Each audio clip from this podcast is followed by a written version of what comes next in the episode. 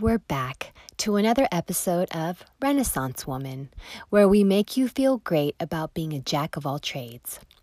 In our last episode, we talked about the three pillars of a multi potentialite, and I gave you a sneak peek of some of the ways these superpowers have helped me navigate my many job endeavors. And today, as promised, I'm discussing one of the many unusual jobs I've had and what lessons I learned from it. I'm sure you can think back long and hard to a job that you really didn't fit in. That job might have been waiting tables or sacking groceries. Either way, it wasn't your ideal career, right? Well, let me tell you, I have had many a job, and I have to say that although some of them were so obscure and seemingly pointless, they taught me so much. Being a multi potentialite, I have a ton of fun learning new things. So, as insane as some of these jobs may sound, they were crucial in building me up to who I am today. Let's talk about that time that I was an executive assistant for Steven Seagal. Yes, that Steven Seagal. Hard to Kill ring a bell? Man, that was one of my favorite movies, and to be honest, the way that job came about was very unusual. But I'll save that story for another time. Here are the most common questions I get when I tell people that I worked for Steven Seagal. Huh? Why? What did you do for him? What was he like? So I'll go ahead and use some of those as baseline questions to give you some insight on what I did for him as well as how it helps me now.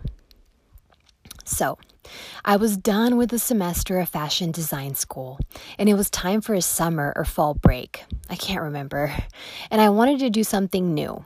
A friend of mine was close friends with Steven, so long story short, after a few phone calls with some assistants and me thinking it was a prank, I hopped on a plane to Vancouver, British Columbia, Canada, and met with Steven and his team. My position was on a trial basis in which I would be making a pretty penny, per month, all expenses paid, and after two weeks, I would go up if they decided to keep me. Here I am, this 20 something young lady on set behind the scenes of a motion picture. That was always on my bucket list, so feeding him lines and being in the background was quite amazing. The movie was called Ruslan, R U S L A N. You can probably find it if you Google it.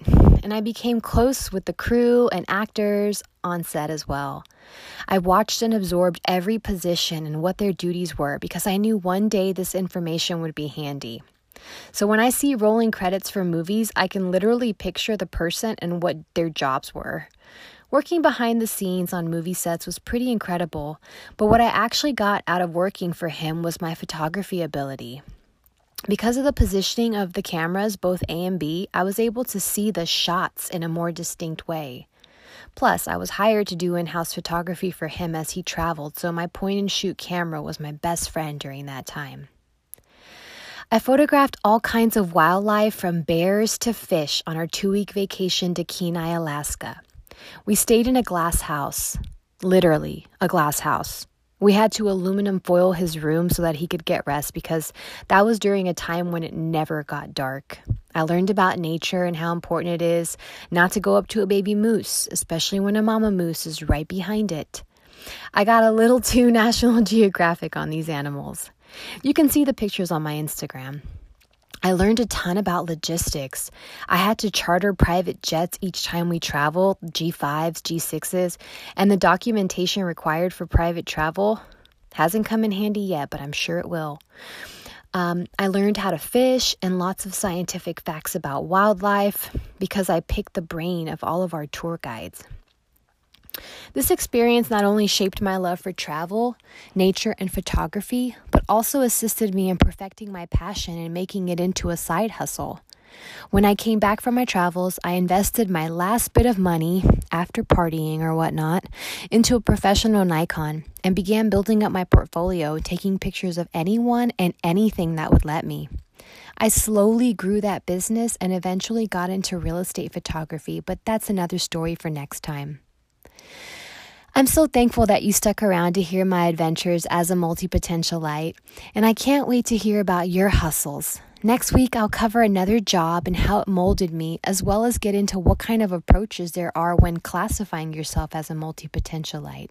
But in the meantime, I want to know what hobbies, jobs, or hustles shaped you into who you are today? What jobs allowed you to learn a skill that you've capitalized on or infused into your current business? Let me know on Instagram. Slide into my DMs, as the cool kids say at Michelle Reckney. Thanks for tuning in, and I'll see you next week.